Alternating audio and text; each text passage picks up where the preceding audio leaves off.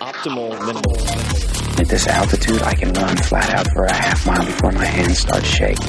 Can I ask you a personal question? Now would seem an appropriate time. What if I did the opposite? I'm a cybernetic organism, living tissue over metal endoskeleton.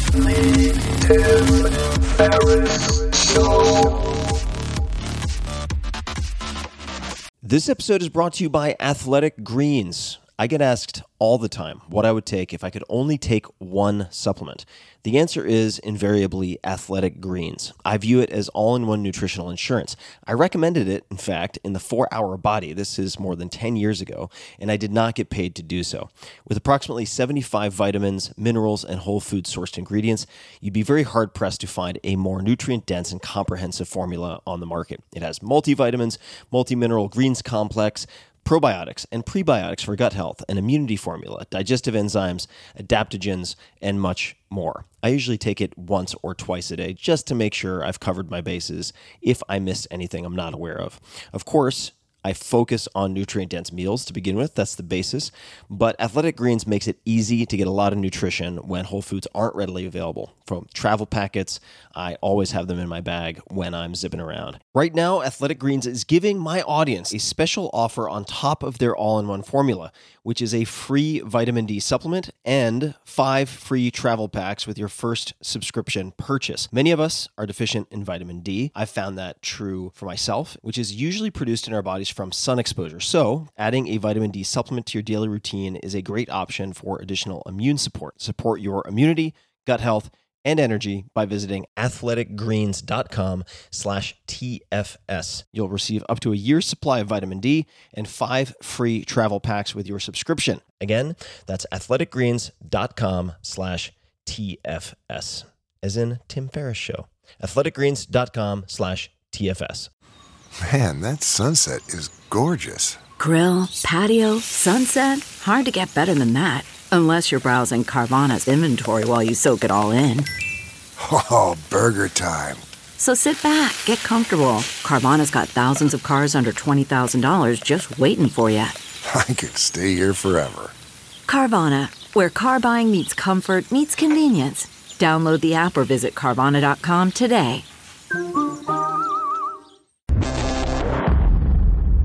Hello, boys and girls. This is Tim Ferriss, and welcome to another episode of The Tim Ferriss Show, where it is my job to deconstruct world class performers, whether they are chess prodigies, military strategists, former generals, entertainment icons, athletes, or otherwise. And this episode, I am speaking with a friend I hadn't caught up with in a very, very long time, Joshua Skenes. And that was my dog yawning in the background, otherwise known as Josh Skenes, Skeen, depending on who you ask, S-K-E-N-E-S, Instagram at J Skenes, Skeins, has become famous for his use of fire. As chef owner of Saison in San Francisco, which has three Michelin stars, one of the very first restaurants ever in San Francisco to receive three Michelin stars, he has classical training, which of course you would expect, and loves his high-end Japanese Nenohi knives. Check them out. But nothing quite captures his imagination like the open flame. The back of his business card sports three words, stark on its ivory stock, play with fire. That's what the back of his business card says. And in this episode, we explore three of his obsessions, simplicity, food, and the martial arts. We became friends first during collaboration for the four hour chef where he taught me about all sorts of incredible things.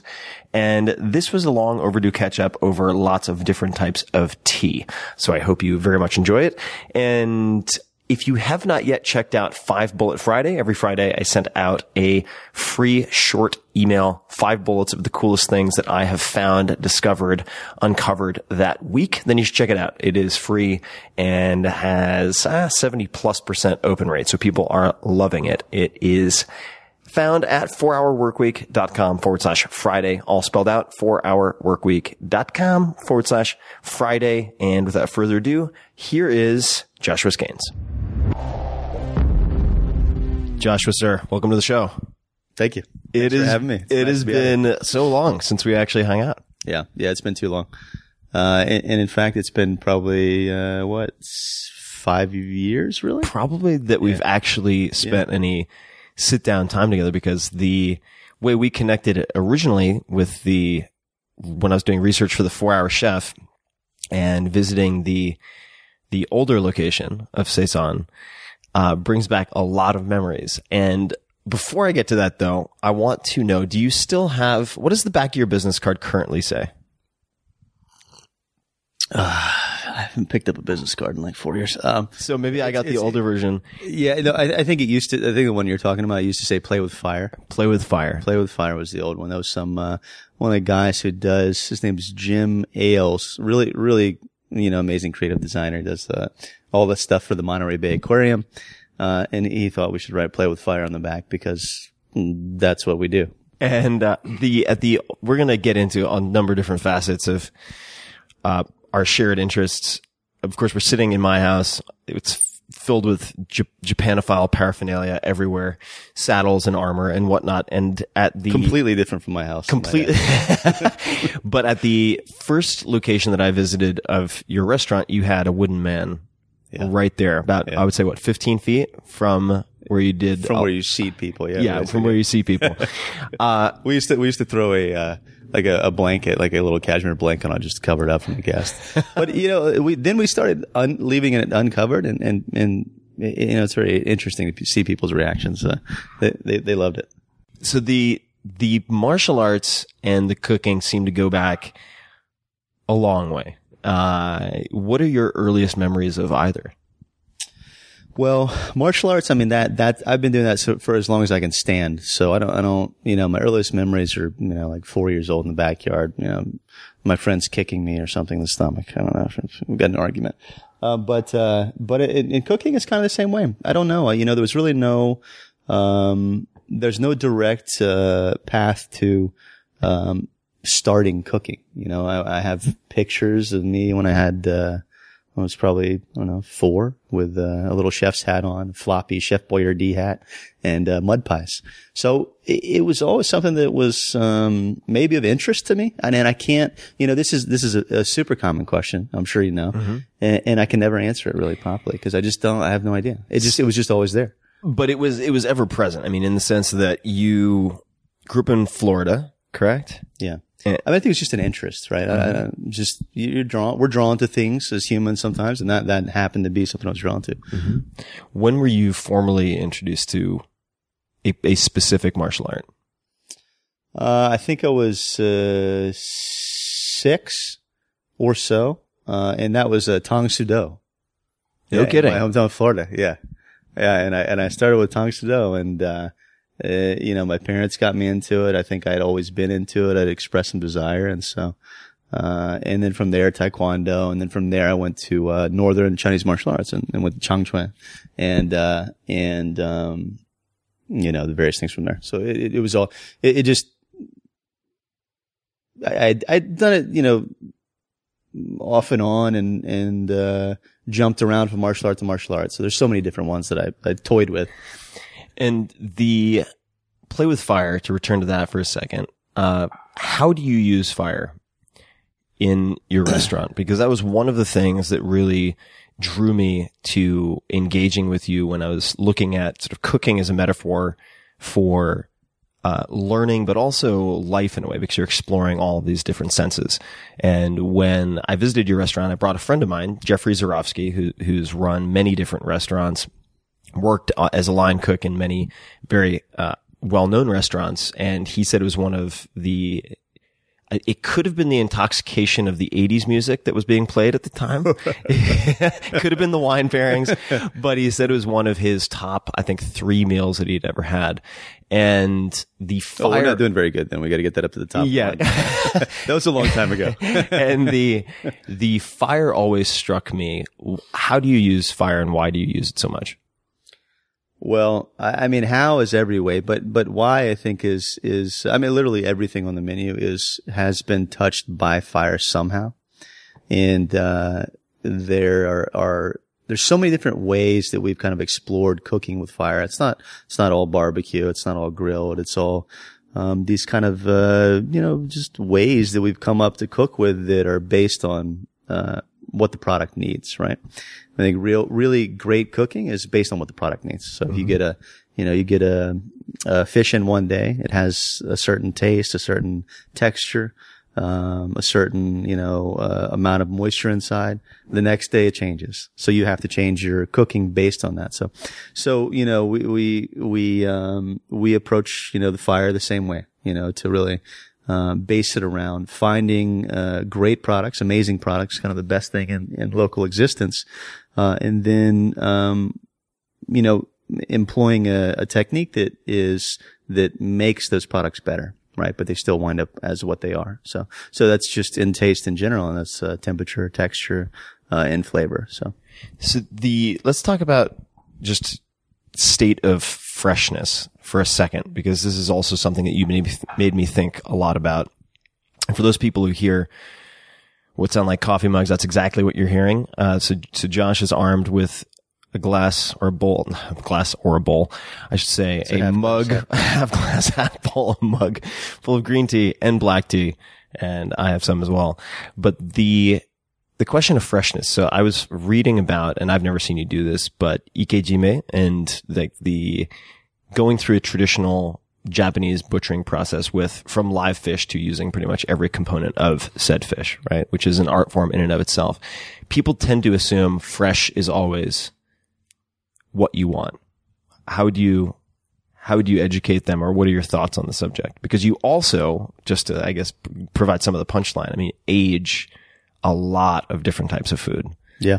Uh, how do you think yeah, about that? I mean, you know, so you have to look at it like this. Every everything has its moment when it tastes its best, and, and so it, it really becomes about understanding products and then uh, learning, you know, what what period of time uh, those products are best in. And so, you know, for some fish, uh, like a big, you know, fatty fish, it's not right after you kill it. It's well, let me take that back. It's actually a little complicated. It's it's one of two things generally for fish, like as soon as you pull it out of the water, you kill it, you hack off a slice and you eat it right then and there within the first 30 minutes. It's kind of like hunting, right? Like you have a, a window, like you can, you can eat it within the first 30 minutes or so and it's really great. It's still tender, hasn't set into rigor mortis yet.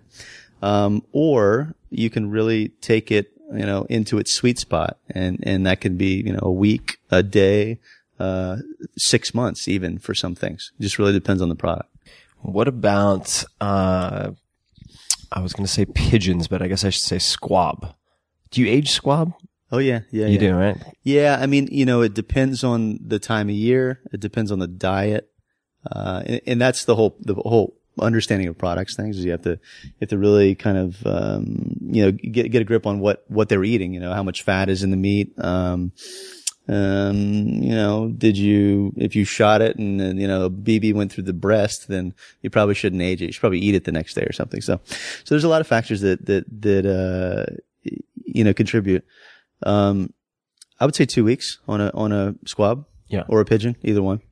And the let, let's talk about the hunting for a second because we're sitting here and right to our or my left, your right on this couch. There's a caribou mounted on the wall, which uh, some people I could actually see and might have seen on a show called Meat Eater. I actually went with a guy named Steve Rinella, who's also uh, Oh, that's, you know, I saw that. That's right. An That's avid, the caribou. That's the Oh, caribou. That's awesome. Yeah. An avid Yeah. cook. Yeah. Uh, I love that he show, Wouldn't consider himself a, a chef, but he's actually a really good cook. Yeah. And uh, he took me on my very first hunt, which was whitetail deer in South Carolina, and I always grew up with a very negative association with hunting because on Long Island, where I grew up, you would find just beer cans littered all over the place and uh, injured deer on uh, our property and across the street and so on. There's just a lot of negligent hunting. But Steve showed me a very different Oh, no, side. Long Island? No. Yeah, I mean, it, I, I mean, can you imagine the, the, the responsible denizens of Strong Island? But, uh, and I'm sure there are great hunters on Long Island also. But the, the point being that Steve showed me a very different, diametrically opposed, responsible approach, and took me through the entire process of field dressing and whatnot. And my experience was with the white-tailed deer, which I felt no guilt about whatsoever. And actually, uh, this right here, um, uh, and those who don't have a visual because you wouldn't, I'm, I'm picking up a tanned skin that's over the side of my couch is from that first deer. So I want to make these into gloves, but we used everything. Uh, and, uh, he, we also have Chester, who is, uh, who is Joshua's dog here, a little Frenchie with a brindle coat. Uh, And his hunting color. That's his hunting And his hunting collar. It's my bird, it's my bird dog. it's pretty vicious. You gotta be careful sometimes. When did you did you start hunting when you were really young, or did it come in? Yeah, I mean. I, I I did in the woods. Uh, you know, I, ne- I never, I never picked up a gun to hunt, uh, until I was, uh, just a couple years ago. And, uh, and so, um, up until then, when I grow, well, let's go back to Florida. Grow, growing up in Florida, you know, you're, you're just surrounded by swamps and alligators and wildlife in general. Um, you know, there's, you spend most of your time in the woods somewhere, you know, whether it's a park or, or the woods or something. So it's just, you just can't help it. I mean, kids are, especially being a kid there growing up, there's like, it, I- I think it's, might be the most dangerous place on earth besides maybe Australia. And, uh, I mean, there are alligators, crocodiles. Uh, I think it may have the highest variety of poisonous snakes in America. Uh, big water moccasins, huge rattlesnakes, alligator gar, you know, you know, alligator gar, fish that look like, you know, alligator mouth that, that grow 10 feet long, snapping turtles that can take your hand off, uh, and just all kinds of other shit, like giant spiders. So it's, it's, uh, you can't help but kind of be in the woods and hunt and, you know, rummage around and gather. And, and my dad was always big into that. Um, so yeah, that's how I grew up. And, and, uh, he would take me over to this, uh, he had a, a Native American friend of his, uh, named Silver Fox. And so there was always this ethos of, you know, using, using what you kill and hunting, you know, ethically and, or fishing or just doing anything ethically, right? Being in the woods, kind of being one with nature. Um, so that's how I grew up. And, and, you know, the product side of that has always been a part of my cooking and, and part of my thought process. And, and, uh, and in fact, I, I went, you know, from that to the big city to being vegetarian to being, or pescatarian to vegetarian to vegan. uh, And then finally back to hunting again, uh, after becoming chef. So. what led you from what led you out? Was there any particular moment that led you out of veganism or realization or? I, I taste Taste. oh, you know what? You know what it was actually. I just remember there. So there was. I I was training again. Uh, I I I took a brief moment off of training when I went to school.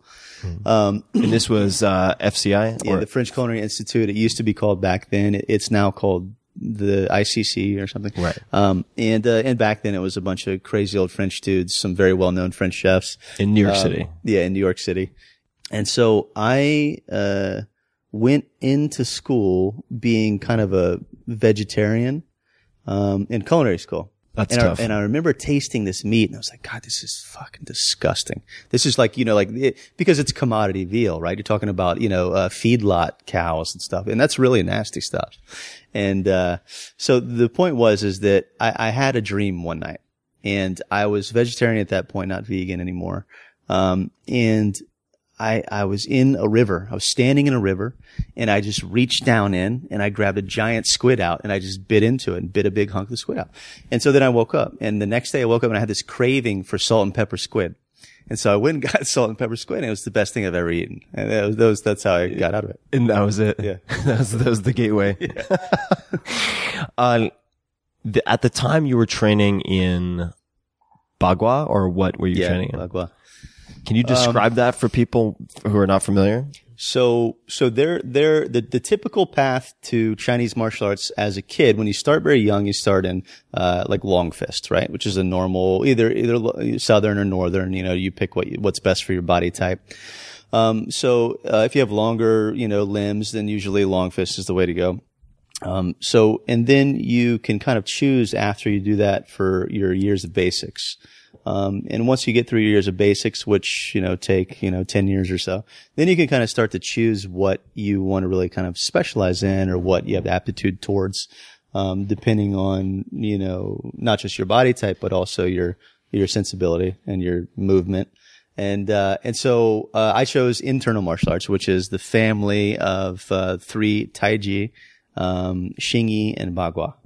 And so I chose all three of those, right? And I, and I started, uh, in Taiji because my teacher in Florida, um, was a student of Chen Xiaowang. And, uh, Chen Xiaowang's a, uh, really amazing Taiji teacher from, uh, Chen Village in China.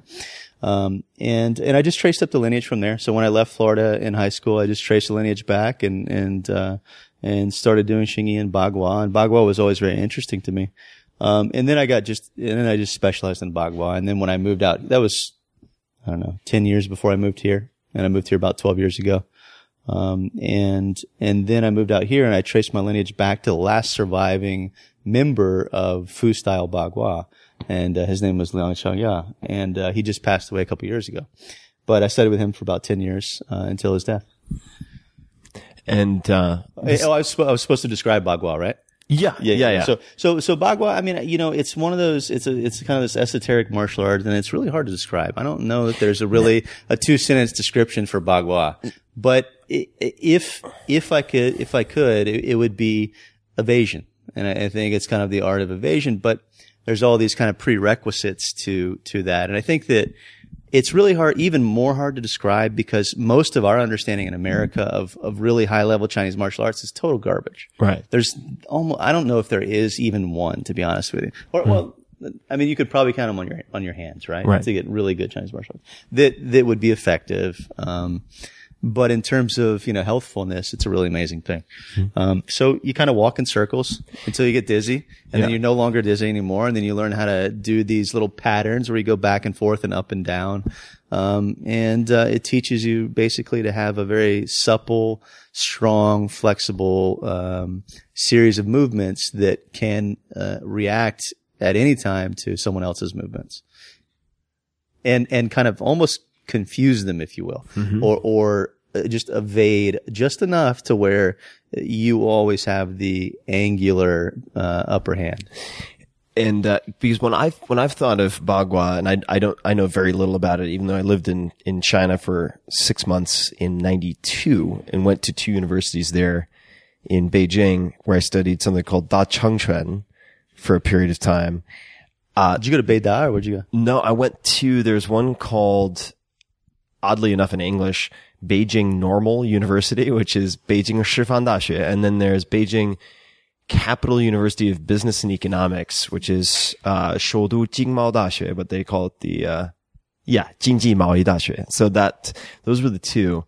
And uh with Bagua I only I remember seeing someone practicing and I the ba I guess is eight. I don't know what it refers to, but there's some relationship to what are they? The trigrams of Well, the like Bagua is basically like uh um, is the eight trigrams, right? yeah, the eight trigrams. And so somehow this relates back to uh, a philosophy um, of you know the beginning of everything. It's a binary system essentially, to where there was there's uh there's you know the void. It all starts with Wuji, right? And mm-hmm. then there's the void, and then there's one and zero and one binaries, and then it builds from there. And I don't really know. It I- that that yeah. wasn't my purpose for studying things. I never Yeah. really I never understood it, and I still don't today. So. the cosmology aspect of yeah. it. How has, if if it has, the martial arts affected how you think about food, cooking, or vice versa?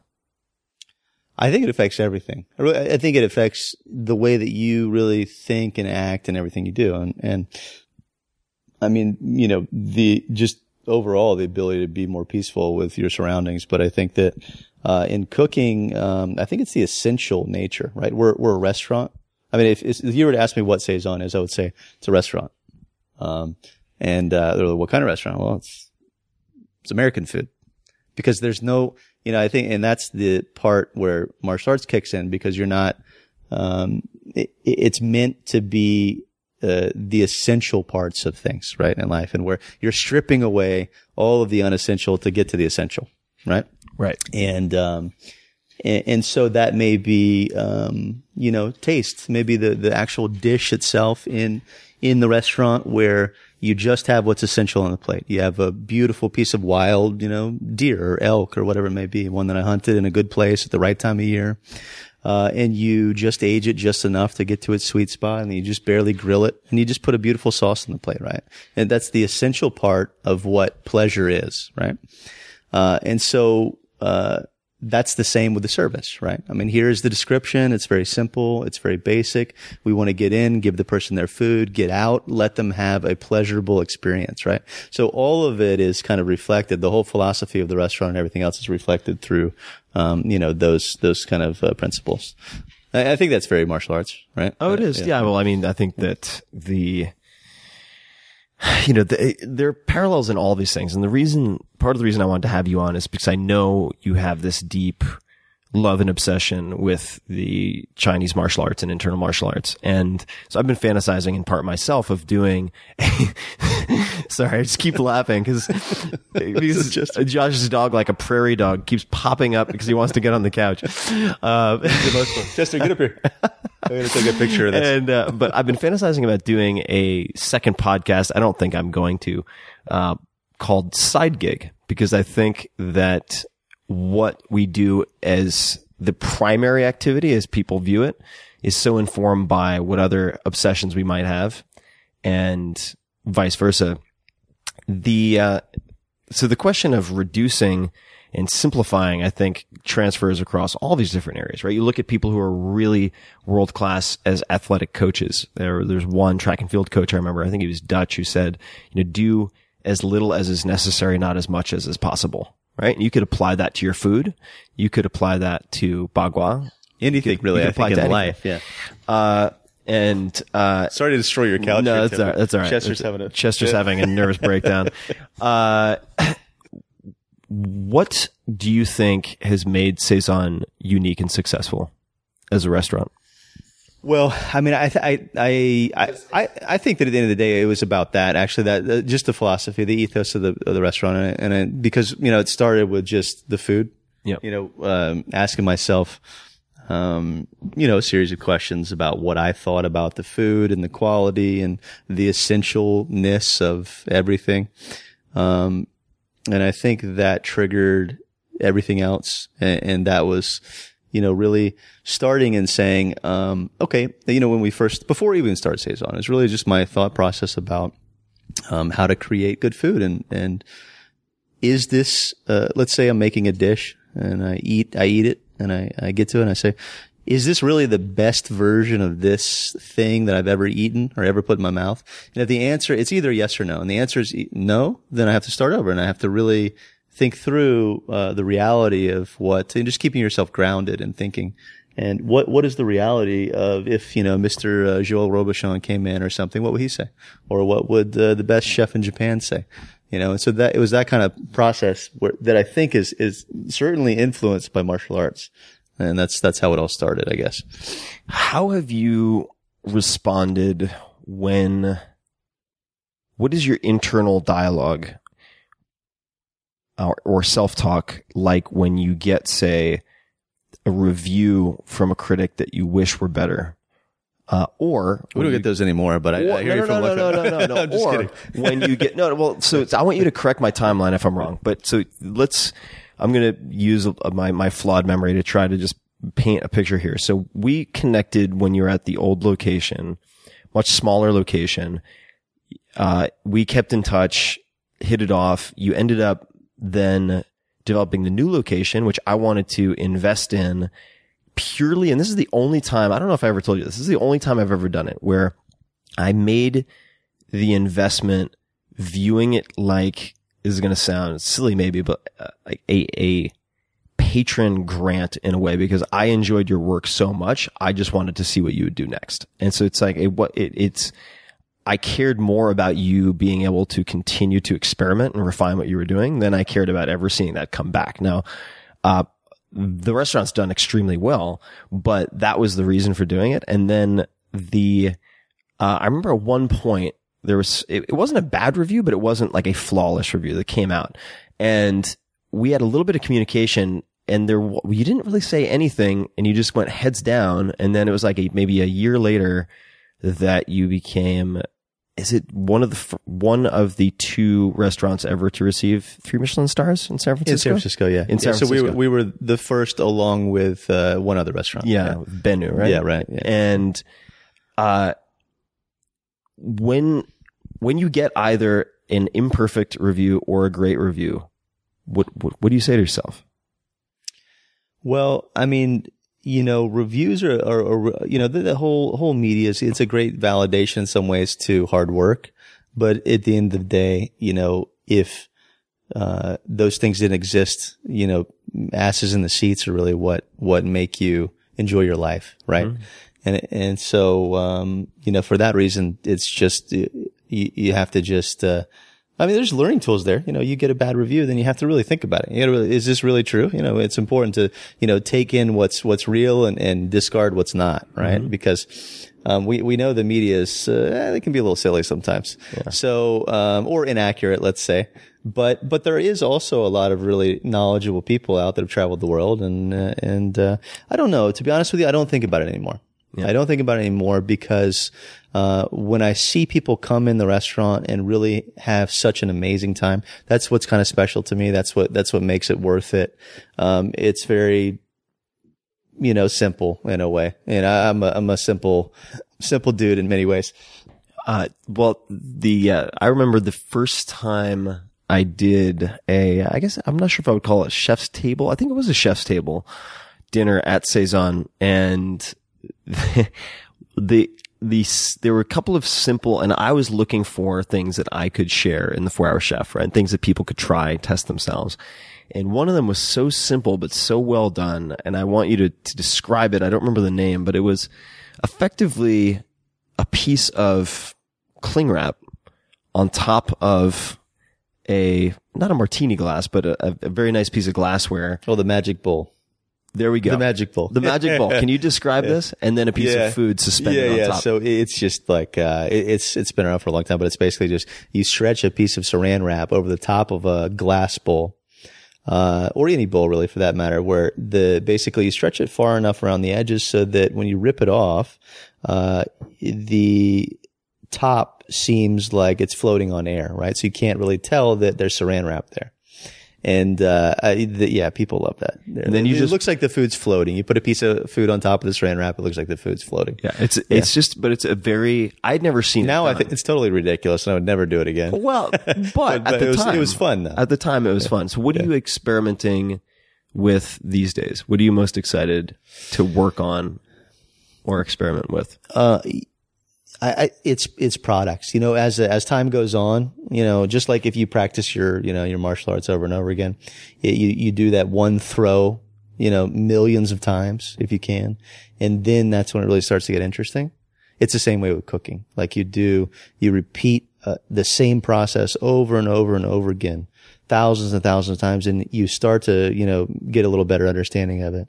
And then another few thousand times go by, you start to get a little more better understanding of it. And then you maybe start to look at your products a little differently. You start to chase down better products.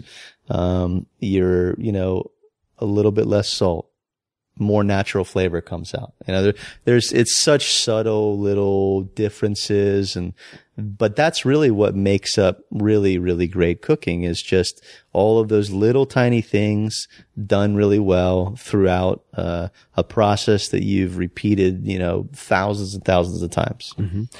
Well, it makes me think of Bruce Lee, right? I mean, and I'm going to butcher the quote, but along the lines of, I, I don't fear the man who's practiced 10,000 kicks one time each. I, I, I fear the man who's practiced one kick 10,000 times. Right, exactly. Well, that's really what it's about because in that, that's from martial art. I mean, you know, I, the more I talk about it, the more it comes back to really just martial arts and practicing. Cause we used to, you know, we used to, when I was young, we would practice the same throw for hours and hours and hours again. It was just do that throw over and over and over again. That's all we did and do until we could just do it no matter what, right? Until it's default, until it's, uh, you know, you go through those isolation drills where you basically isolate everything that you do in your arsenal. And then you do it so many times that it's there when you need it, no matter what. Right. Right. Uh, that's, that's, uh, same with cooking, right? Same with anything, I Make guess. it part of your on-demand repertoire. Yeah. What's that? Make it part of your on-demand repertoire. Yeah. Like you can call Yeah. it when Yeah. you need it. Yeah. Uh, so of the, inf- if, if you were to think of some of the biggest influences, uh, or mentors, they don't have to be from cooking, but, uh, in your sort of development as a chef, as a cook, who, who are some of the names that come to mind or people who come to mind? You know, that, I don't know. It's a great question. I mean, you take influence from everywhere. Um, this is another question that happens sometimes that I can't ever answer. I'm sure there are a and- ton of them, but I'm not going to let you go with they're, they're everywhere. I'm going to, so I want No, they, they, they are everywhere, but I, but Well, I'll I, give, uh, yeah, just, I'm, I'm looking for any, any specific lessons learned. So for instance, I'll give you an example. One of my friends who, who used to work at, uh, one of Danny Meyer's very first restaurants. No, it wasn't at Danny. Well, he did, he did do that, but he worked with this very famous French chef, at one point, and he so he wanted to he ended up teaching this guy Jeffrey how to move through the kitchen without being underfoot and like getting in the way of everyone else. And he would always say to him, he go, Jeffrey, you are like my dick, always between my legs. and he would yell at him. But he, th- that is one of the lessons that he learned was just how to navigate moving between line cooks and so on. Right. So like Yeah. In, in the school of hard knocks, I'm I'm I'm like running through my head right now to try to find an example, and I and you know I think what the problem is with me is that I don't remember shit. My memory is absolutely terrible, and and uh, in many ways because I think that my process is. Uh, uh, feelings and shapes, and you know, here's a here here is uh, uh, an image that triggers a memory. Here is a um, you know a feeling that creates a thought, A- and uh, I guess that's the same for everybody. I don't know, Yeah. but but um, maybe it's just that my memory really sucks. it could be, it could really be. do. But if I if I really could, I mean, if I could if I could look at mentors, then it would have to be probably my one of my first martial arts teachers in Florida, uh, in Chinese martial arts. Uh, his name's Cam Lee, um, and he was just he he was this guy who was just you know he's shorter, stockier dude, and he would just practice everything that he preached. He was a living example of of everything real around him and, and truthful and kind of sincere and honest and um but he was also you know real badass on the side. Like he he would i mean like he could just throw you to the ground. It just that there was just no but he wouldn't ever unless you're training right? And so uh he just embodied this kind of peacefulness and um uh, healthfulness and patience and all these things. And I don't know, I, I lost the patience a long time ago, so I didn't really do well with that example. But, uh, but, uh, but in many ways, you know, I, I still look back to him, you know, all the time, just, just based on those simple, you know, kind of simple examples that he provided that are, you know, simple to say, but really hard to do, Yeah. you know. the uh what what have been some of the toughest times for you professionally or personally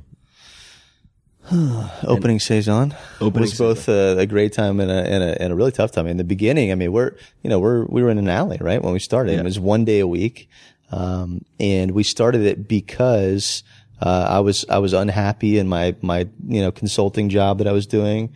Um, I was I wound up being broke after spending all my money in 2007 or whatever it is.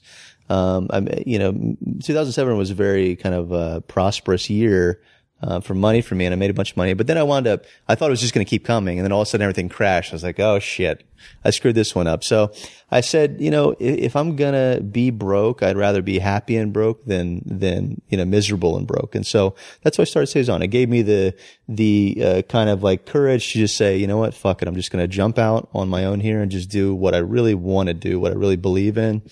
Um, and that started as just a simple thing, one night a week, you know, in a in an alley, really, right? now the And- one night a week was that because you were renting the space from someone else just for once a week and that's what you could afford or was it that that was the only way you could really prepare Well, there's no deposit, so that's why we could afford it. yeah no, but we, we started, we started with like 10 grand, right? Uh, Of, of our own money. It was just, it was $10,000 and that was it. Um, we, we had, there was one opening in this event space, um, which was the old Saison. And, and we just, you know, Sunday nights at Saison. We started Sunday nights at Saison. I just wanted to cook again. Um, and, and so we, we went, we, we bought some pots, we bought some plates and we, we, we get, we went. jumped into it Yeah. what were what were the hardest experiences in those first few months for you Oh, right. So to get back to your original question, you know, we, we started this thing inside a cafe, um, that, uh, I'm sure they're going to be very angry once I expose all this, but, um, there, there was a, there's this cafe and, and they would just had, they just had really bad practices and, and we, we, you know, worked out a deal to where we would do, um, you know, our Sunday nights, but they would always get in the way or like some of their workers would come in and just like touch our food and shit that we spent three months, you know, trying to perfect. Oh my God. Um, or we had, you know, like we would have like these beautiful like ferments that we made from like three years ago. What are ferments? Well, just like Oh, like pickles or fermented- something. Let's say fermented about foods. pickles Right, or something. Yeah. You got a pot of pickles in the backyard that I've had for, you know, seven years that have been aging carefully and now they're amazing. And then, you know, you got this knucklehead coming in and like spilling shit on top of them. Oh, God. And, uh, and the dish pit was shared. So the dish where the dishwashing happened was shared between the old Saison and the cafe. And it was just a nightmare. And the place would flood every year with sewage water and we had to rip everything out, throw everything away, start over. Um, I mean, it was just, it was, it was, it was like vo- the most volatile place ever. Um, so it, it was, I mean, uh, you know, what's funny about that is that the day that we were moving out, you know, we got all our investments to move to the new location. Um, that was like four years ago now, I think. Um, and, and the day that we were moving out, it was, we had finished service for the night, you know, great last service. We hired movers. Everybody came in, packed everything up. And it was probably four in the morning or five in the morning by then. Um, and we are just waiting and, uh, we fell asleep. I fell asleep on the, you know, on the stool outside, uh, just waiting for the movers to show back up because they needed to go get breakfast or something. They were supposed to just take all the shit. Uh, and then all of a sudden I woke up to somebody screaming, shit, it's flooding. There's fucking water everywhere. And, and within 15 minutes, the the I get whatever the system was on Folsom Street is really the worst infrastructure in in all of San Francisco. And within 15 minutes, we were under three feet of water back there because there was a gradient and it went down. And you know, from the street level was approximately two or three feet higher than than uh, the back of the restaurant. And so all of our stuff that we packed up was completely soaked in sewage water. We got pictures of like Mark Bright, you know, the sommelier, Yeah. floating on a barrel, on a wine barrel out in there, you know, with a little lasso in his hands that he made. Just, just, it was just ridiculous. So that, that was, that was how we ended, uh, that's how we ended the old space. And, uh, we just threw everything out and started over. So in a situation like that, so catastrophe strikes. Uh, how do you contend with that mentally yourself? I mean, is there a person you call? Do you just go fucking smash on the wooden man for uh, 17 hours straight? What do you do? I, I just, I, I just, it's all internal. It's all just, I just, uh, I was just thinking to myself, you know, I was just kind of exasperated and, and I, cause I lost all my old books from like culinary school. Oh man. Um, like every note that I'd ever taken for, for, um, you know, 10 years or so or 15 years was in that flood. Like all of my notes, my moleskins, that's my my worst nightmare. all of the ideas of like, uh, any, any, uh, thing that was truly unique to my thoughts. you sound know, like me. I've just got like bookshelves of notebooks. Yeah. So all those just gone in sewage. And all the ink was running on them. And I was like, that, that was the, everything else is replaceable. But that was really truly the thing where I looked at it and I was like, fuck, I just had to sit down for a while. And, uh, and, uh, but, uh, you know, we were moving into new space. So there's a positive spin. I was like, you know, fuck it. We're just going to start over. And, uh, it's the same thing we started with. It's, it's all up there somewhere. I know not those exact things, but you just got to start over. Well, I remember uh, so something very similar happened to uh, a guy I had on the podcast recently named Cal Fussman. So Cal is one of the most masterful interviewers I've ever met. He did the What I've Learned series, uh, probably, I don't know, 60% of it for Esquire magazine. So he's interviewed everybody, like Gorbachev, Clooney, like you name it. It's everybody. And at one point he'd been working on this piece for like a year and a half and it was in the basement of some, I think, uh, relative's house, and then it flooded, and he lost all of his notes for a piece he'd been working on for a year about becoming for a day a sommelier on top of the World Trade Center because it was because 9/11 happened and like interrupted everything. Of course, I mean, huge tragedy. He wasn't sure he should even work on it. And the advice that he was given by, I guess it was a mentor who just said, the good shit sticks. It's like, sit down and write it. He's like, the good shit sticks. Did you, uh, what were the best decisions that you made with the new space? So in a way, I mean, you get this flood, notes are gone. You're starting from, I mean, scratching away, right? You have to, to get, you have to buy. I think it was starting over actually. I, I think I think I think the best decision I made was just to to say, okay, screw it. Let's let's really start over. Let's let's just let's just completely empty our cup here and and really uh, think about now and and what is really valuable you know, what's really valuable to me now? What, what's honest? What's sincere about what we're doing? And, um, and let's do that. And, and that's really, uh, still the driver to, to Saison now. When you have people come in, when you hire people to cook at the restaurant, Really, Chester keeps uh, farting right in my right in your left He's a armpit. passionate little puppy. Yeah, Very passionate. Yeah, he's he's out cold. Uh, he's he, he was uh, so this he looks kind of like a little pork chop, and there there's there is uh, I went pig hunting. Uh, I go all the time, but I went um in last uh, month up, up north and here. In, uh, uh, in out like to the west of Red Bluff near Mendocino National Forest. got it. Um, and, uh, and there are pig dogs, um, on one of the hunts and, and they were all in the truck. And so we were walking by, I walked by with Chester and they thought he was a pig, I think, because they were going fucking crazy in there and they were barking at him and he stopped and looked at it. He was, it, it's, it looks kind of like a little, He does pig, does you know? look like Yeah. a little porker, pork chop. But anyway, Uh, so when you when you bring someone in, you have a very very high level, or you have a very very high standard at Saison. What training or pep talk or anything do you do with these people? we give them the silent treatment as soon as they walk through the door, basically. You give them silent treatment. Silent treatment to see if they're going to crack. Yeah. okay, so so No, no, I'm just kidding. We don't. We're, we're, uh, I mean, just, I do, but my staff doesn't Yeah. and my team doesn't. Um, uh, you, you know, I, I guess in terms of, in, in terms of training, you know, there is, uh, I, I went through a long period of just like the old school, you know, mentality of, of like, uh, zero patience, you know, kind of here, here's, um, here's why, you know, I don't know, just just that old school like abusive mentality of cooking. drill 'Cause that's sar- what you drill sergeant, like yeah, it's all military drill mentality. sergeant. You know that that kind of military um, ridiculousness, really, right?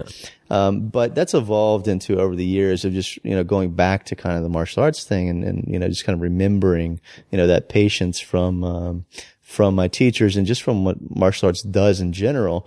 Um, so now it, it- it's really like I, I like to, you know, if I, if I can create the, you know, the Google of restaurants, then that's, that's really a, a nice thing, right? It's a, it's a great goal for me, uh, in terms of having a really exceptional workplace.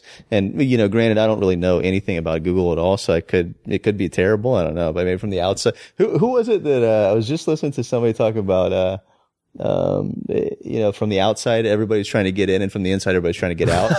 So, like, I don't remember. I think it's some podcast or something. But, yeah, but I can I can see that. I mean, the I, I know I have a lot of friends at Google though, and uh, it seems to be pretty exceptional. It's yeah, like- so so that's really the goal. The goal now is really is really mentorship and and how uh, we can create this kind of like package on the inside to help our team navigate through some really you know difficult and enigmatic uh, you know environment.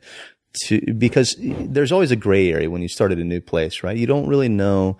Uh, everything that you need to. And even if you are a great cook, let's say, and you start in a new kitchen at a very high level, then, then there's going to be things you don't know. Every chef has a different way to do things. Every restaurant has a different SOP for something. And, and so I wanted to create standard of practice. Yeah, yeah, yeah. And, and uh, standard standard, operating operating, procedure. procedure. Yeah, yeah. And so I, I wanted to create really this uh, app essentially that'll allow people to operate every moment of their day like Subway. Uh, Subway's actually sucks, but Mm-hmm. Right. but uh, I got a funny story about Subway later on. I'll tell you. But uh, but um, and, and so that it gives people you know this this huge you know influx of information so they can be successful. So that's kind of the way we operate now. We want people to be um, mentored through the process. Um, and, and, you know, in return, they develop loyalty to that kind of, you know, patience that you give them. Right. Um, and, and then they wind up, you know, really learning something that's tangible because I want these guys to come and work for us and, you know, spend a few years there. Um, and it really takes, you know, five years or so to really learn about, you know, uh, cooking at a, at a certain, you know, a a certain kind of cooking, certain level. I don't want to use level because I sound like a dick when I say that, but, but I just want to use, you know, the, a certain type of cooking. Um, and uh, I want them to be able to walk away with something really tangible where they can, you know, contribute or recontribute. And uh, so since you brought it up, Subway, tell me the story. I don't know. I might go to jail after I tell you the story. There was, uh, no, I used to work in Subway and there was always like, like a little manual and I was, I was probably 15 when I was 16, 16 probably when I worked there. Um, and, uh, we would, uh, I don't know if I should tell the story. We would, uh, we can cut it out later if you change your mind. Let, let's go so it. we we um, would uh, you know it made me think of Subway because of their manual, their Right. operating manual. So my first, my second memory from Subway would be us um, learning how to block out the cameras by standing in strategic positions, putting bubble gum on the end of a coat hanger, and fishing hundred dollar bills out of the safe in the floor drop. so. So we did that for about a week, and then I, I think we all got fired after that. Because everyone, nobody knew what happened to the Hundies. It was like, what happened to everything? Wow, that's some real like Ocean's Eleven action at Subway. Who knew? That was my time. And so my contribution to Subway. Uh, you know, I've I've always wanted to ask you, and I've never asked you. Do you have, uh, what's your opinion of Francis Mallmann, if any? I don't know if you even know who I'm talking about. I know who you're talking about. I don't. I don't know enough about him to really give you my opinion. I, I saw the Chef's Table episode that he did, um, that I thought was uh, really cool. Yeah, I, I love that series, um, and uh, he's he's very philosophical. Yeah. Um, but I, but you know, I, I, it's funny. It's cool. I like, it's beautiful to see like what he's doing out there in nature.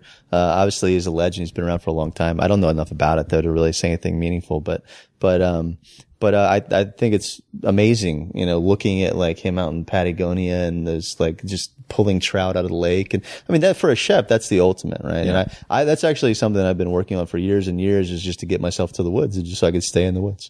I can gather, I can hunt, I can fish, I can cook, I can eat, and uh, just be happy. And that's kind of really my goal of happiness is just to be out there in the woods and and just you know, look, here's a root, I'm gonna dig it up and I'm gonna cook it, and it's gonna taste great, and uh, we're gonna have some wine together, and we're all gonna celebrate and have a great time, and that's that's that's what I'm looking for. So, so I don't know, I don't really know enough about him. I think uh, He likes to burn shit. He likes to burn shit. That's burns why shit I- everywhere. I don't really, I don't like burnt food like that. So I, I Uh, it's okay, like- so you don't like the, so you're talking like the charring. yeah, I mean, there, I like food that has a delicacy to it. So that, so it's very like, I like food that is, uh, you know, you got to think in terms of volume, right? If, if you put on like, what's that, uh, like heavy metal band, like Gwar or whatever. Gwar, Slipknot, You know, you you, just, whoever. you, tur- you turn it, you just pick something like that. You just turn the volume all the way up in the house and you're just, then there's, that's like Guy Fieri, right? Yeah, Right. yeah. He's, that's, he's Gwar on level 10. Okay. so then you take, so then you take, um, let's just use a really a restaurant that I really love in, in the mountains of Kyoto. And they serve all wild foods from around there. Really delicate. The broths are under seasoned by our Western standards. Um, and, and, you know, it's all about natural taste, but there's an incredible beauty to that food. Then that's a volume one, right? And so that's really what we're looking for in, in our world of cooking, right? So, so I don't, I don't like the level tens. I like the level twos, you know, Yeah. around there. That's I'd it. be, yeah, I, I I would love to just be a fly on the wall. Maybe sometime we'll get down to Patagonia and have a couple bottles of Malbec with, with Francis. But what struck me, there were a handful of cookbooks that really inspired me when I was working on the four hour chef, which was very confusingly to most people, a book about accelerated learning, kind of disguised as a cookbook. But Seven Fires, which was by Francis Mallmann, because he had the fancy French training, right? But he chose to go back to a lot of basics and, but like refine them to such a degree that they were highly, highly, uh, advanced from a kind of a technical level, right? And then, uh, I think it was just Mission Street Food or Mission Chinese, just a beautifully well put together book. A handful of others. There was another one, uh, on hunting and foraging from the UK, the name of which I'm blanking on at the moment. River, maybe River Could Cottage. have or- been. yeah. So the escape. Those are cool. The TV show is what I was my kind of like fantasy escape for a while. The first, I was it Escape from River Cottage or Escape to River Cottage by Hugh Fearnley-Whittingstall. Like the, I think that's his name, the most British name ever. Uh, incredible books, but that TV show for people who fantasize about getting out of the city and going back to the land and hunting and foraging and fishing, I highly recommend the, the first season of that series.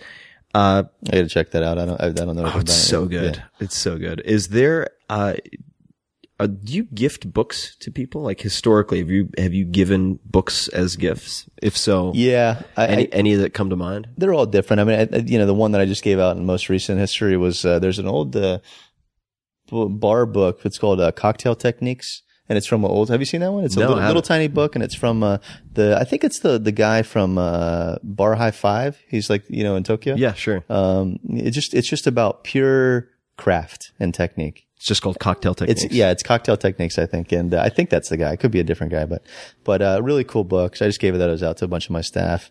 Um, but uh, uh, the the other one is the art of uh, Tai Chi Chuan, and it's it's or the Tao of Tai Chi Chuan, and um, it's by uh, a guy named Jou Tsung Hwa, I think his name is. I don't know, uh, something along those lines.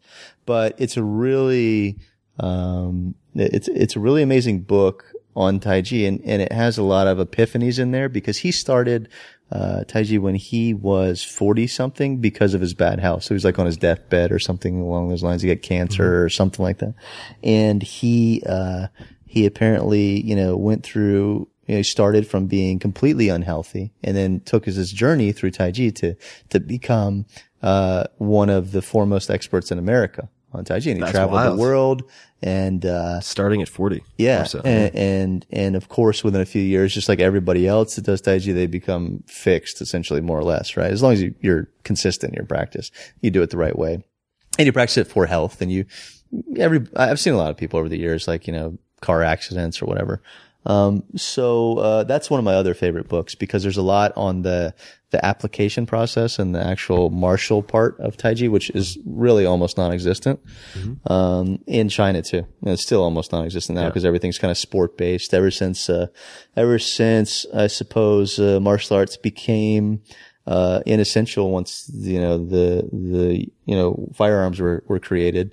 Then that was the downhill of of uh, you know hand to hand combat, right? Well, was it, uh, Those downward trends. yeah, it, it like in necessity is the mother of invention, right? And it's like once you don't have that as a necessity, Yeah, everybody's like, "Oh, thank God, I could just shoot this guy." I'm like, I don't have to, I don't have to stand in the horse stance for 18 hours a day. uh, when you think of the word successful, who's the first person who comes to mind? Uh, I don't have a person. To me, success is is living what brings you joy. You know, and I think doing whatever whatever uh, process brings you happiness. I think is what success to me, and that's really that's really all it is, right? Because at the end of the day, it's freedom that matters. And, and whatever that freedom is to each individual is kind of what's important. So for me, it's just being in the woods. At some point, I'm just usually gonna, I'm going to disappear. I'm going to be in the woods. There'll be uh, I'll see, I'll, I'll see some the the the uh, like the Montana Freeman. I'll just have uh, some holdout skeins. Now now I'm embarrassed to say. Hold on a second. So I've only heard you say your last name once, and it made me think that I've been saying your last name incorrectly for as long as I've had your your name written anywhere in front of me. How Yeah, do everybody s- does. So, well, okay. So, uh, my family, you know, we grew up saying it skeins, Skeins. but in Scotland they say skeen. Skeen is the proper way to say it. Got yeah, it. So the silent S. yeah, I guess so. Yeah. Yeah, okay. Or maybe they say skeins too. But you know, say think skeins. Yeah, we say skeins. Yeah. Skeins, for, right. know. The what is the most joy that you've felt in the last three months, six months, recent memory? Well, for those last six or you know three six months, I've actually been working on a big deal for the company, and so uh, it would have to been last week when I closed the deal because I could finally breathe again. I, I feel I, read so many legal documents in the last in the last six months that I feel like I could be a lawyer. It's mind numbing. It just it's Yeah. my it's so it's so miserable in every way possible. Um, but it's nice to get it done. Can Yeah. you talk about that or not yet? No, I can't talk about it yet. It's, there's a lot of exciting stuff to happen here. Very, very exciting things. And, and, uh, you know, this whole woods thing is something that I've been thinking about for years and years and years because, um, you know, the fact of the matter is, is that, um, to really get to the highest level of your craft of cooking, you need to be submerged in, in the woods. You need to be surrounded and isolated by the wild, really. To to really reach a certain point, it's the water, it's the air, it's it's the the way the air tastes when you're there. It's everything contributes to that. It's the products, of course. So, but that's an ul- ultra geeky level of it. You know, it's like there's it's only for a handful of people that really enjoy that kind of thing. But I think most people enjoy being in the woods. So, If you could pick anywhere outside of the U.S. to immerse yourself in the outdoors that way, where would you pick? outside of the U.S., I, I guess you know my whole life is just a few things. It's it's, um, well, I mean, besides family, the only thing that I really, uh, you know, give a shit about are martial arts and cooking. Mm-hmm. And, and it's not just cooking. It's just, it's the whole process, the whole act, the whole commune with nature. Uh, you know, being out in the wilderness and being able to hunt your own meat. Uh, and it's not about the killing. It's about the, the, um, the sustenance that we get and kind of the feeling that we get from being part of that process. Also, just And, like the uh, consciousness and the reverence in a way of having to go through the entire process. Yeah, it, tre- it you have to treat things differently once you experience killing another, you know, thing, right? Another living thing, especially when you kill a big animal like an elk and a deer. There's a very different feeling from shooting a bird or something, right? Even though, you know, the bird, uh, I, I didn't, you know, start doing that stuff until later. So uh, to me, they're all the same. Um, but, uh, but yeah, you, you walk away with, um, you know, as a cook, especially, you know, knowing that you're not going to waste a single piece of anything on that animal. And I think that's very important because a lot of our, th- this ties back into a way bigger conversation, which is about, um, just our, our commodity food processes in America. And, and we are full of disease and shit because of the way that we eat and the way we treat our food. You know, there's feedlot cattle and, and, uh, you know, chemically induced, uh, you know, vegetables and crops and, and, uh, you know, most of our food sources now are, are products that we use on the commercial market or have zero or, or, you know, almost very little, uh, resemblance to what they originally were. And, and, uh, and so, um, you know, that, that's even more reason to just go to the woods, get out of here. So, where would you, if you had, if you had to pick a spot outside the U.S. to? oh, sorry. I missed no, that. no, that's okay. I get off on these tangents. Well, that's I, I. It takes one to know one, so that's I, I can realize. keep me in line. I can realize. Uh, you know, I don't know. I, I, I, I was just looking at uh, British Columbia. Um, t- my picture, my my um, perfect place would be mountain streams, where where the mountain streams meet the ocean, really. You know, and and that's that's kind of the perfect place where it's. Uh, so British Columbia has a lot of that. I, I want to experience the four seasons. Um, you know, I want to see snow. I want to see the flowers in the spring, and uh, you know, I want to have uh, you know a bear walk through the woods and potentially eat my goat. You know, because it's uh, it, it- there's a cycle there. There's a there's a cycle of life and a cycle uh, of um, you know things that don't exist in a city anymore, and we're so uh, removed from from just everything really in a city in a lot of ways. So so um, I don't know location wise. I mean, I love BC is a good choice. huh? I yeah. think. Yeah. Yeah, I- it looks I, uh, amazing up there. I was just looking at buying. Um, there's a there's a hunting territory up there that I wanted to buy, and um, it was really cheap. And so we can maybe we can go in on this. Um, there was uh, shit you not there was there was a 250 square mile hunting territory, and you know the center of that was uh, I think 200 acres or something like that. Right. Uh, and there's cabins on it. And it's on a lake and the stream, and it was five hundred thousand dollars. Wow. So I. Uh, uh, you know, I mean, so we should talk about naturally you're like, before okay, you this know, gets the before this seems- podcast goes out. yeah. Let's get out of here. uh, I dated a very lovely um, woman whose family was from BC, so I ended up spending quite a lot of time up around Victoria and some of the more sort of rural outskirts of Victoria. Stunning. I mean, it's uh, and we we we wanted. I mean, you had to be cognizant of bears and so on and so forth. And I I spent so much time trying to track down. Of course, firearms are very difficult to get a hold of, but this was while I was doing also the sort of refinement on the four hour chef and I wanted to go rabbit hunting. and I spent so much time trying to track down high powered pellet guns. and then I was like, well, maybe I'll just, just call me. I have like slingshot safe. Yeah. but uh, it's a beautiful part of the world. I did a road trip for those people interested with my brother uh, because I'd done so many trips between San Francisco and LA. Right, San Francisco south. I think it's very common. I'd never gone north, so I did a road trip with my brother from San Francisco all the way up the coast to Whistler in Canada. And stopped along the way at all these, you know, lumberjack houses and so on in Oregon. Saw the dunes that inspired the book Dune. Uh, I think also in Oregon, the Avenue of the Titans and so on. It's amazing up north. Oh, really it's is. Gorgeous. It's gorgeous. If people search, uh, for those people interested, search my last name. There's, I think, Gems of the Northwest or something. I highlight 16 different stops that we made. But, um,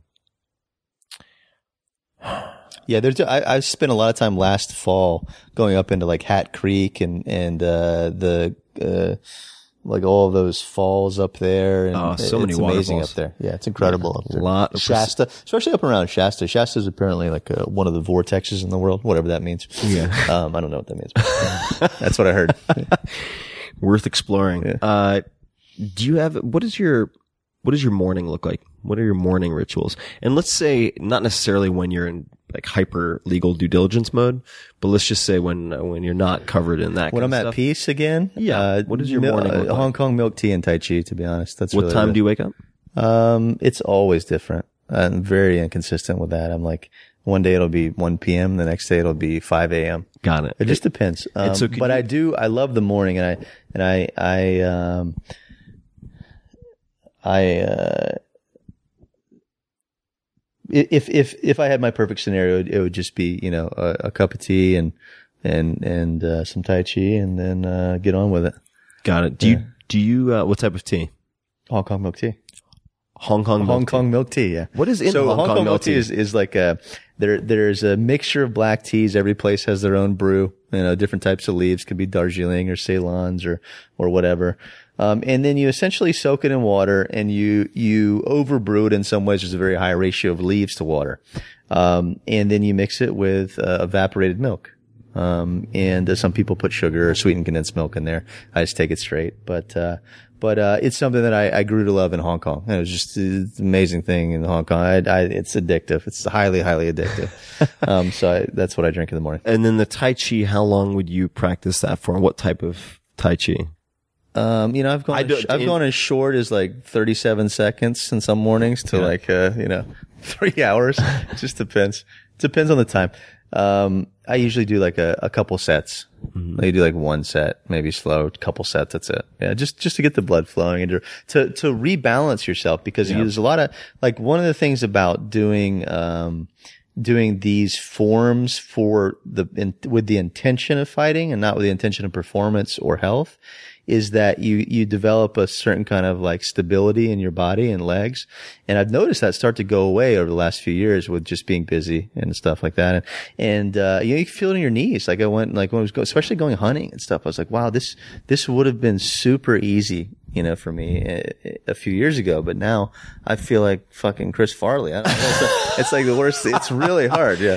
I I noticed this uh, very recently. Also doing, I mentioned when we were just making tea before we started recording, getting into gymnastics training, which I'm doing with uh, uh, incredible coach named Coach Chris Sommer, who's the former national team coach, and we're doing for the first time. I'm doing remote coaching, so I'm sending him videos. He's reviewing. We jump on the phone, etc. That's interesting. And uh, one of the series that I've been doing, and I need to start doing more consistently, is this knee sort of prehab rehabilitation uh, series. It's all body weight that focuses on strengthening, say the ACL, the cruciate ligaments, et cetera, with these different types of weird looking squats. And I did them for say three weeks, just once or twice a week, took maybe five minutes each session. And it was incredible how more, how much uh, more stability I felt in my knees doing any type of movement, uh, any type of, of walking, hiking, jumping. And it highlighted for me that that must mean my knees were fucking unstable as hell beforehand. If like within two or three weeks, I felt a huge increase in stability, which I guess is a symptom of just sitting down too much. Uh, Also, the way we move too. You know, I mean, our our our Western you know patterns of movement in a lot of ways are not. Um, uh, well, I guess everyone's patterns of movements are not very. They're kind of just like up, down, left, right. Yeah. Um, you know, computer, you know, bar. Yeah, there's dinner. not there's not, a whole lot couch, There's TV. not much. There's not much lateral. There's not a lot of torsion uh, of different types, uh, and you know, rotational exercise is pretty much out the window for most folks.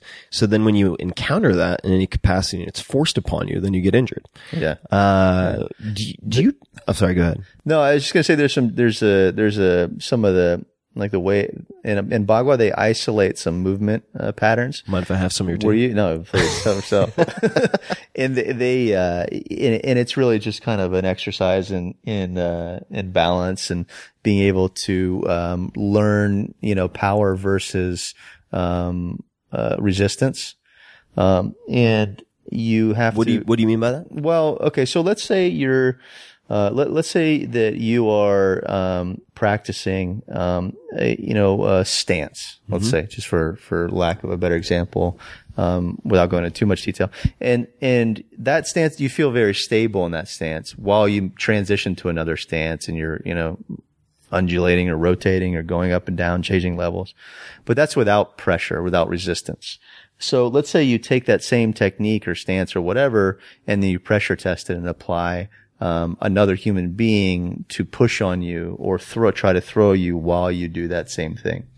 So you basically are pressure testing, you know, the reality of some of these movements, and uh, and you know you have to. Uh, I mean, before you do that, you have to have a lot of, you know, time in solo practice with those movements or stances and, you know, repetition and all that stuff. So you actually don't rip your knee out of socket or something. So don't, just don't go doing this at home until you practice a little bit. But, but the thing is, is that it, it brings a sense of reality to it because that's always the problem with Chinese martial arts that you see is there's no reality to a lot of Right. shit. It's never- it's very it's- silly. It's Like, never what- tested under the No. circumstances in which you would need to use it. Yeah, or or against bigger people that, or against real violence, or against any of those things that you would uh, you would need to actually make something truly effective, and um, and so you know that. It, but the point was is that it develops your you know all of your connective tissue and all of your body, and I'm pretty sure the only reason that I, I can't I can still walk is because of my early years of martial arts in all of this kind of stance work and transition work and and uh, you know that kind of like twisting and turning of the body and like tai chi and internal martial arts. It's very helpful for the body. I think that I think there's something there, and my interest in Tai Chi at one point was pretty close to zero, just because I was so focused on the uh, harder fight sports like Muay Thai and so on, Brazilian Jiu Jitsu. And in the last, say, five years, my interest has really been piqued uh, by a friend of mine named Josh Waitzkin, who's been on uh, this. I'll just have like a podcast, small world story, real quick. So I get this text at one point from Matt Mullenweg, who's the Uh, I guess he's the CEO of Automattic right now and was one of the lead developers of WordPress. And he goes, I was walking with my girlfriend through New York. It's like Central Park or somewhere. No, it wasn't Central Park. It was near the water. And he said, we saw this guy doing some weird martial arts stuff right on the water. And so I was commenting on it and how it looked really beautiful to my girlfriend. She said, well, you should walk up and say hi. So we walked up and said hi. And it was another person who'd been on the podcast, Josh Waitzkin doing Tai Chi. Now, Josh was the basis for Searching for Bobby Fischer, this movie about this chess prodigy, which he was when he was a kid. But he's also uh, a, he was a push hands world champion. And then after that became the first black belt under Marcelo Garcia, who's like the Michael Jordan, Mike Tyson, Wayne Gretzky combined of Brazilian Jiu Jitsu. And, uh, I always associated Tai Chi with non-martial applications, right? But he uses this and has prescribed it to his parents who've seen fantastic results for, uh, rehab, prehab, just life stability and well-being in general. So even though he has a tremendous amount of experience with BJJ at an extremely high level, he still does the Tai Chi on a regular basis, which has made me think, uh, that there's, that I should probably make space for a practice of that type. I'll tell you what, there, there's a there's a lot more to it than you, than uh, you know most people uh, give credit for because the reason is that there's no good Tai Chi really anywhere, right? So it's very And Josh would agree with you, by the yeah, way. and just imagine, you know, if you had no good, you know, jujitsu anywhere, Yeah. and you know, then everybody would make fun of it because these guys would just get on the ground and get stomped. Yeah, right. But you know, if it's the same thing, it's the same. The same would apply to any kind of system, and and so, but once you, if you, if you really, you know, happen to be lucky enough to stumble upon someone who's truly, really great at the martial side of Tai Chi, then, you know, it's all, it's kind of like this immovable mountain thing. And, and, you know, my take on it is that in terms of like real, mar- real, uh, applicable martial arts, which means being able to defend yourself against someone who's using real violence. I'm not talking about sport, um, which is still very difficult, right? I mean, that's not, but, uh, but to really be able to defend yourself against real violence is a different kind of ball of wax, right? Um, and oftentimes that requires less, uh, less of a lot of things than a sport would, right? You don't need to train for 20 hours a day to be able to get to that point. You don't have to have amazing cardio necessarily. You know, no, a lot of things go out the window due to this kind of, um, uh, ability to evade. Right. A- And evasion is not in a, a large circle. It's really can be a very small thing. Like let's say you, uh, the, uh, a simple example would be, um, let's say that you practice, um, standing with your knees bent a little bit, um, to the point to where you would, you know, fall over the first day. And for 20 years, you practice that same kind of standing against somebody trying to push you over. Right. Well, eventually you get to the point to where you can't be pushed over. Right. And you, you went through a series of different opponents and different people trying to, you know, throw you over, but that's all you practice forever. Right. And so Tai Chi develops that kind of skill, right? When it's done in the martial sense. Um, but then you're able to mobilize it. So you, let's say you take the static, you know, uh, starting point of being immovable. Immovable doesn't mean you're actually immovable. It means you're adjusting your body to the other person, right? And to their, their force that's coming towards you, you're adjusting a little bit, right? And it's not this whole, there's a lot of like, uh, you know, hokey pokey shit out there on people that don't really, that say a philosophy, but there's no real applicable, uh, you know, reality to it. Um, so uh, that's one thing, and the other thing is just kind of the the um, uh, ability to evade. Like if you're if you have a let's say you take you know a, a Thai boxer who Muay Thai guy who can kick really fucking hard, and a guy who practices kicks every day is a professional Thai boxer.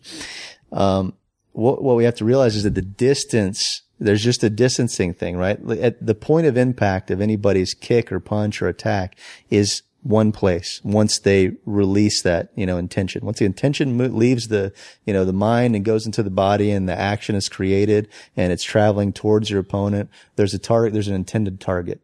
If you can change yourself from being that intended target, uh, you know, the origin of that and reroute yourself only a few inches, then all of that force goes away. Right. And so it's a, it's a, it's a simple kind of thing to say, but you know, just to be able to do that with one punch or one kick takes a lifetime to learn. Right. Um, and I'm not saying I know these things. I'm just saying that that's, there's a couple simple truths that I've learned from it that, that, that are, uh, th- and that's a couple. But, um, so yeah, so I think that, that, uh, Tai Chi is very applicable because, you know, I go out and practice with, uh, I've over the years, I've practiced some really amazing MMA guys, some really amazing jiu-jitsu guys. Um, and, uh, you see a translation from this kind of traditional martial arts, um, but only very little. It's not like overall, you know, you can't just go get in the cage. You know, it's just not so, but there, are there are some really great things that I think that, you know, it'd be really interesting to see. I would love to see, uh, you know, professional fighters start to explore that a little bit. But the issue is that that to even get remotely efficient at those kinds of things, it takes at least 10 years of like daily practice. Yeah. Right. And so that might be the challenge. so then- by then your career's over. It's a time budgeting issue. the, uh, how, how old are you now? 36. 36. What advice would you give your 30 year old self if you could place us where you were and what you were doing at that time? Um, I, you know, I, I think, uh, I think it would be to, um, take a step back, right? Take a step back, really slow down and really, uh, really think through what really, you know, matters in the long run, right? Because we're, uh, you know, a And lot of what time- were you, do- this is, what were you doing at the time when you were so 30? Well, uh, but well, my my, but I guess that actually my thirty year old self that's different because that's when I just started saison. Yep. So I was doing the same thing I'm doing now, Mm-hmm. um, only in a more kind of uh, ridiculous way.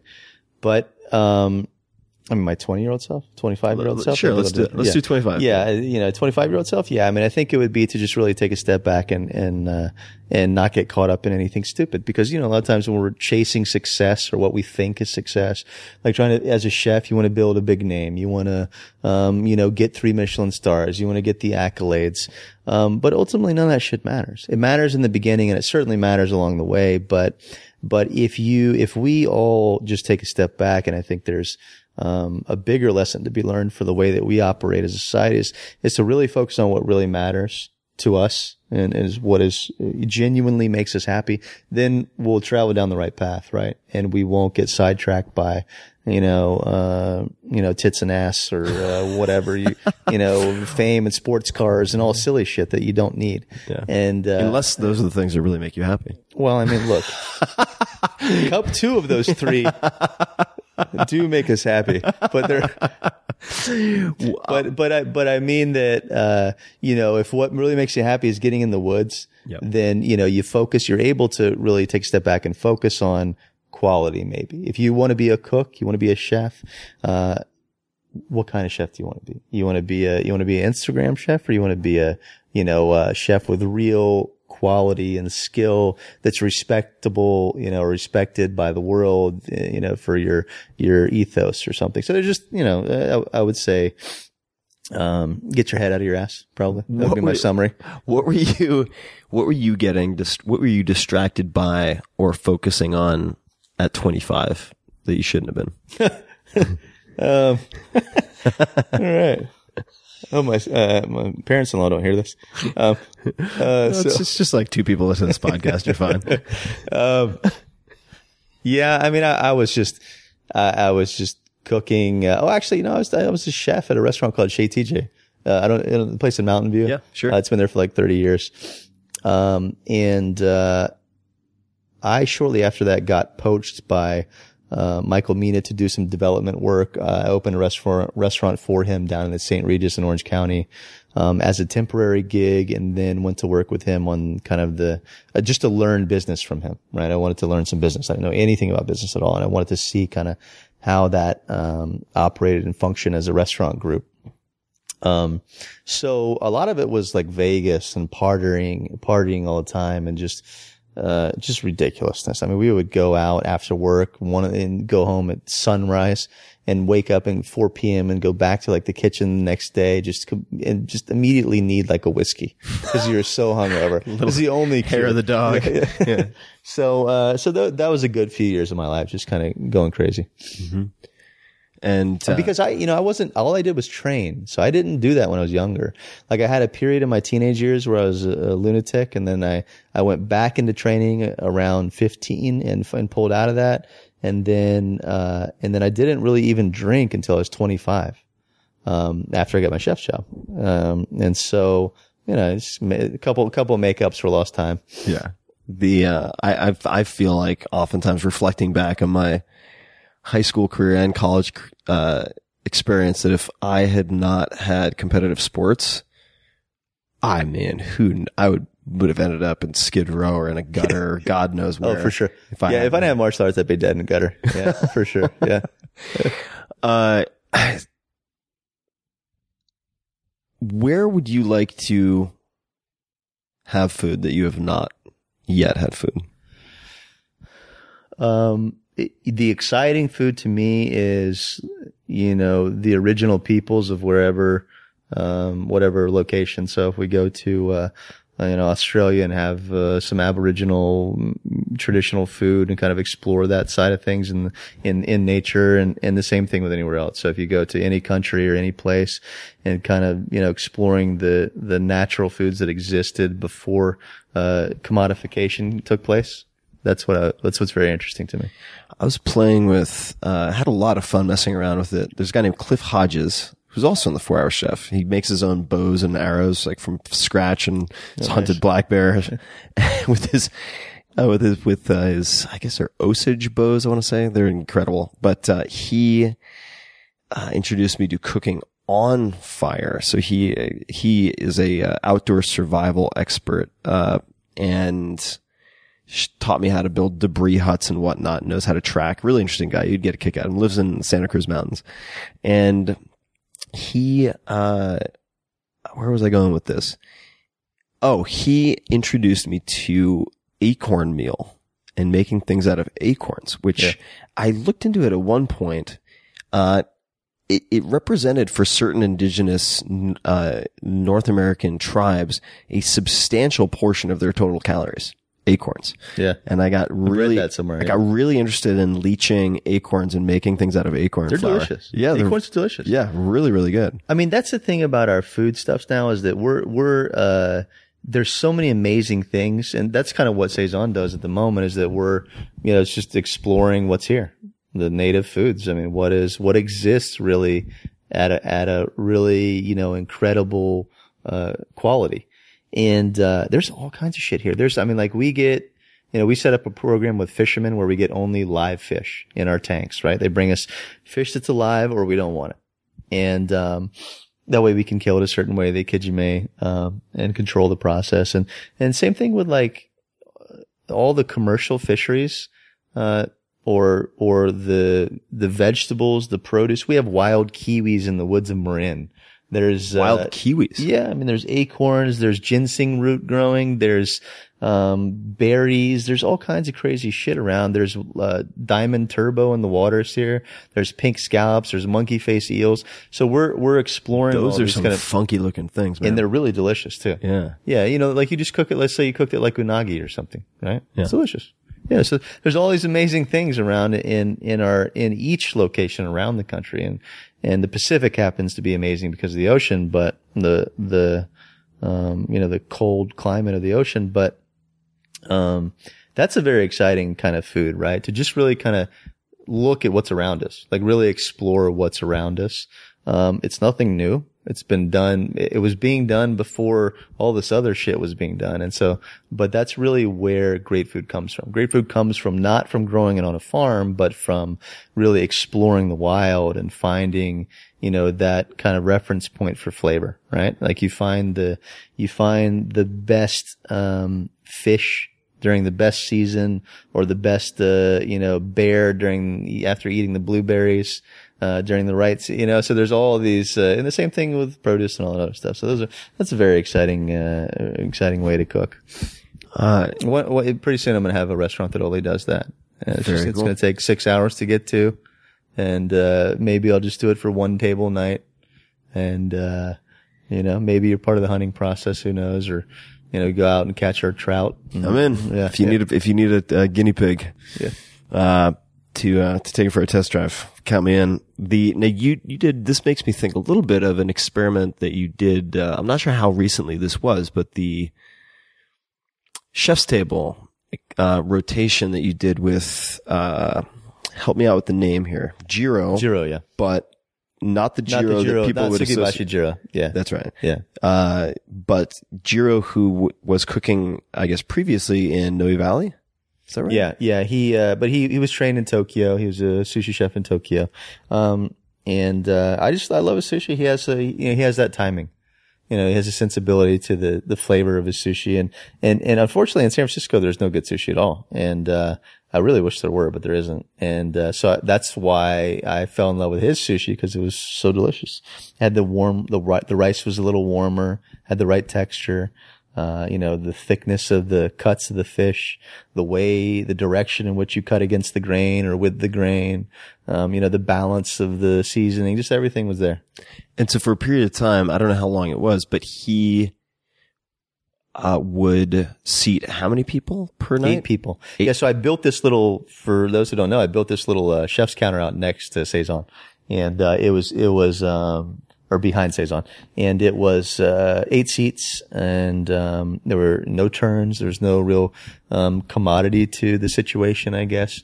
You know, re- No remo- turns, meaning Well, it- so- it- so- somebody wouldn't get up and get replaced Right. by another diner. Right, exactly. And and in today's real estate, for the cost of renting a place, paying for labor, um, you know, all these other things, insurances and taxes and all that shit, you have to do more than one seating, right? You have to, you know, get as many people in there as you can, which is a very sad state of restaurants.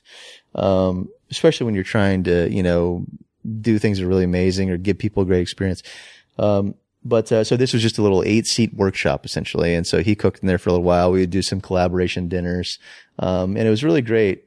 Um, but then I realized we're still in the city, and you you know you can't. There's only so much you can do on a busy street with a dump truck driving by. You know, so so uh, so I, I've been working on uh, some new stuff, and and uh, uh, one day I'll be able to tell you about it. And uh, why the 80s music? You always have great 80s music playing, at least in my experience so far. Uh, what's it, it just fun. It, It's a it's a restaurant that's in the it's pleasure. It's about pleasure. It's about enjoyment. It's about people coming in. I know not everybody's gonna like 80 music, but the substantial majority of our our subset of diners that come in uh, like you know that kind of uh, 80 music, and, and it's just fun. yeah. It, that's the only reason. It's just about fun. Speaking So- of fun, Molly Oh, just got Chester's um. Bubba. So Chester is going to have playmate here. There she is. Oh, oh, tail smashing the cups. We almost went, almost went for a yard sale with the cups. Yeah, so so it's really it's really just about the whole the whole reasoning of saison was about those the essential nature of a hospitality experience. The food being what we talked about earlier, uh, the um, the '80s music being fun, you know, the the things you pick up in your hands feeling good, the the seat being comfortable, the service being warm and real. You know, you know, so that that's kind of w- w- why the '80s music came about. Well, what what I love about the uh, the And plus, 80s when you have a couple glasses of wine and you can cook. Well, it, I was going to say that I've had I've brought, I've I've taken a few friends to saison, and uh, they've always they've always had questions about the '80s music, and then they get a few dishes in, maybe a glass or two of wine, and they're like, you know, this music's perfect.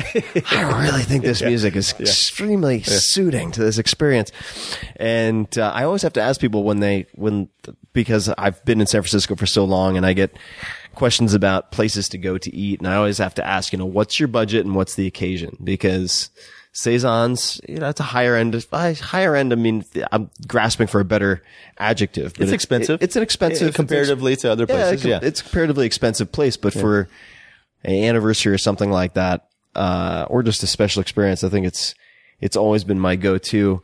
On the opposite end of the spectrum, if I'm like, if you want a really filthy, delicious burrito in the mission, then I think El Farolito. If you want to like also have a conversation with a couple of meth heads, then that is the spot to go. always my preferred uh, choice of meal. Meal conversation. Yeah, yeah. and uh, our dogs are playing, folks. But uh, so, Joshua, we could keep talking forever. L- where can people find you online on the socials? Learn more about what you're up to. Uh, I think your Instagram is fantastic. Also, if you want to see a lot of very, very peculiar and delicious ingredients, then that's a good place to see you. But where where can people find you? Yeah, J, uh, Instagram is Jay Skenes. J S K E N E S. Almost forgot my own spelling. Jay Skenes on Instagram. Or, or uh, on Twitter, I think it's uh, Saison SF. Saison SF, and the website also is Uh, SaisonSF.com. And uh, I will put all this in the show notes, folks, including links to anything that we might have mentioned. Our dogs are having a blast. Speaking of joy. Uh, so you can find the show notes at 4hourworkweek.com forward slash podcast. Uh, Josh, thanks for taking the time, man. Thanks for having me here, man. It's Yeah, exciting. we'll Let's go hunting now. We'll have some, let's go hunting and have some wine, uh, in that order. And, uh, to everybody listening, we're going to play with the dogs.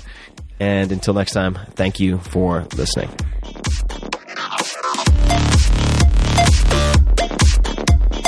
Hey guys, this is Tim again. Just a few more things before you take off. Number one, this is Five Bullet Friday.